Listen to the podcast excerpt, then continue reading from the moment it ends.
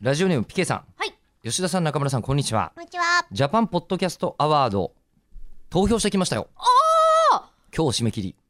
実は。ありがとうございます。呼びかけてましたもんね。うん。うんで、結構集まってるらしいですよ。おうおん。。いろいろと。優秀。優あ秀りで、まがあ、てえ本当に普通に楽しみですけどね、これね。うんどんな番組があるのかっていうのは。我々もね知りたいですし。ね、で、うんえっと、うんで、えーこの番組の場合、えーおすすめはエロ界かアカデミック界か問題。うん。えーで、えっと、やっぱり世界が広がるのはエロからだろうということであれ、過去のエロ界を改めて漁っていたのです がエ、ロ界ってどういうこと？、あのサブタイトルがねはい。えーエロ選んだエリコ、えー、久則立っちゃった、うんえー肛門からの口を開 くひどい。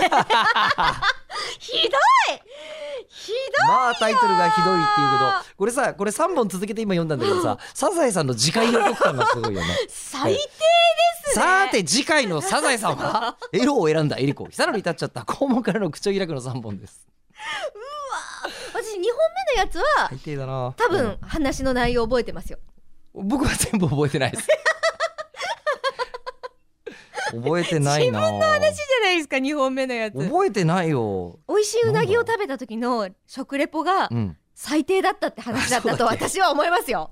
まあいいやもういいよもう過去のこと はじゃあこのサブタイトルの回は聞いてくださいみんなそうですねご自身ぜひともであるはずです、はい。でこれは投票者および番組の品性を問われると思い結局はタイトル内容ともにキャッチーなアカデミック会にしておきました、あよかった。えこれが2017年の12月6日配信会はい。だそうなんですが、えアマアマテラス大神はインドア派っていう会があるそうですああ。はい。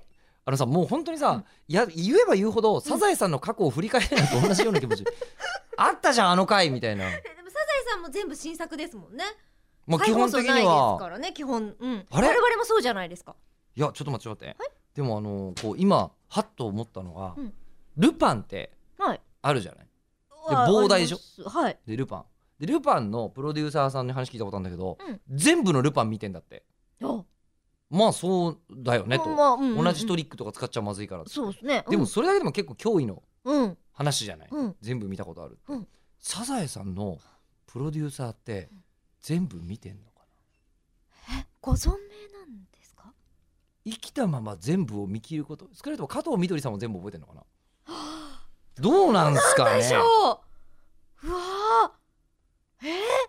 これ今ちょっと気づくあのサザエあでもあれじゃないもう住職みたいなもんなんじゃない何代目の住職がみたいな、ああそっか代々伝わってきて、うん、ね脚本家さんの中ではあの覚えていますよっていう方があのレジェンドの脚本家さん。あ辻正樹さんとかそうなのそうかなですそうですはい。でもとりあえずおっしゃってましたけ辻ど正樹さん毎週サザエさん見てるのかって問題ですよねねご本人もお書サいてザエらっしゃさるしん怖っすごっ